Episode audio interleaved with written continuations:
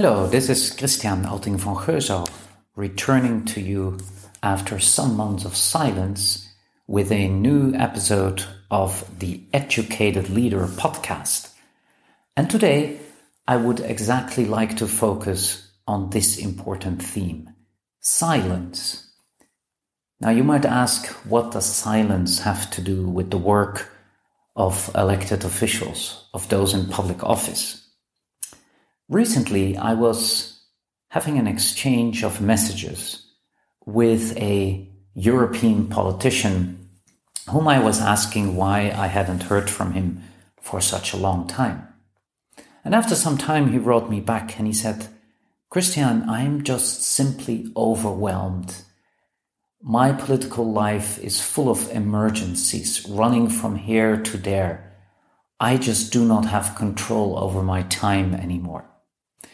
And this inspired me to do a podcast exactly on silence in public life. Because something that current developments in the world show for those who want to see it. If there is something we need from our leaders in public office and from all in leadership is that they seek more silence and more solitude.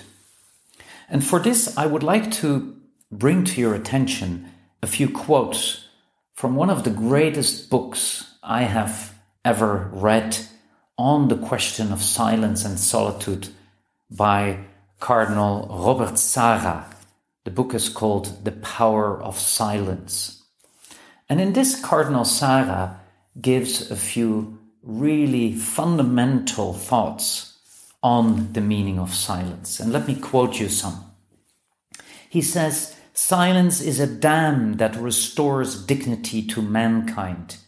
The monasteries and the spiritual masters are dikes that protect humanity from the threats that weigh upon it. How necessary it is for people to imitate them so as to make silence an effective dam. And I think that in a world of social media, constant entertainment, new messages, new movies, everything that is being presented to us, not only on a daily basis, but on a minute by minute basis, the actual retreating into silence and solitude is what is necessary to reflect on the situation at hand and to make the decisions that are necessary. And they can only be born in peace, not in being overwhelmed.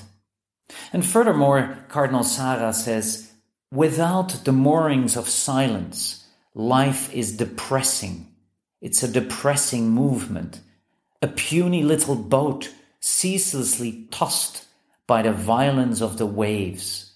Silence is the outer wall that we must build in order to protect an interior edifice. What a powerful words he is saying here, because that's exactly what needs to be done in a noisy world. We need to build this wall, this wall of silence, so that that as an outer wall can protect our inner life and allow our inner life to inform our outer life and how important that is for those especially serving in public office because that what the politician decides that what the public leader decides has an effect on a country on a continent maybe even on the world so how important it is that those outer decisions are rooted in an inner life and he goes on, Cardinal Sarah, to say more about silence. He says, Noise is a des- desecration of the soul.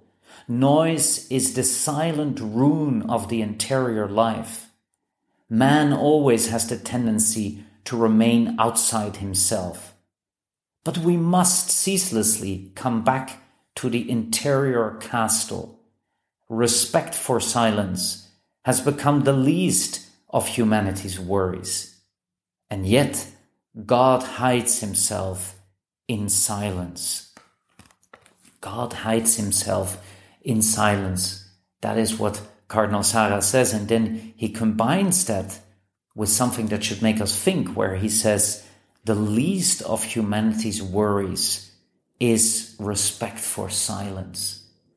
Indeed, that is the case, but that is something that can be changed by each one of us if we decide to make silence and solitude something that we build into our lives, something that is a priority. And then Cardinal Sarah goes on to give a very concrete example out of the gospel how that silence works in a noisy world. He says, In the face of all the false accusations of the chief priests and the elders, Jesus makes no answer because they are nothing but clamor, confusion, jealousy, and uncontrolled hatred. Jesus, in being silent, intends to show his contempt for the lies. For he is the truth, the light, and the only way that leads to life. His cause does not need to be defended. We do not defend the truth and the light. Their splendor is their own defense. This is something very good to consider nowadays. Truth is something that defends its own because its splendor is its own defense. He says, truth and the light, their splendor is their own defense. This is a consideration that is important in a society where opinions play such a primary role, where we all seek to immediately give our opinion to give our judgment. But what Jesus tells us through this example is that the truth and the light speak for themselves.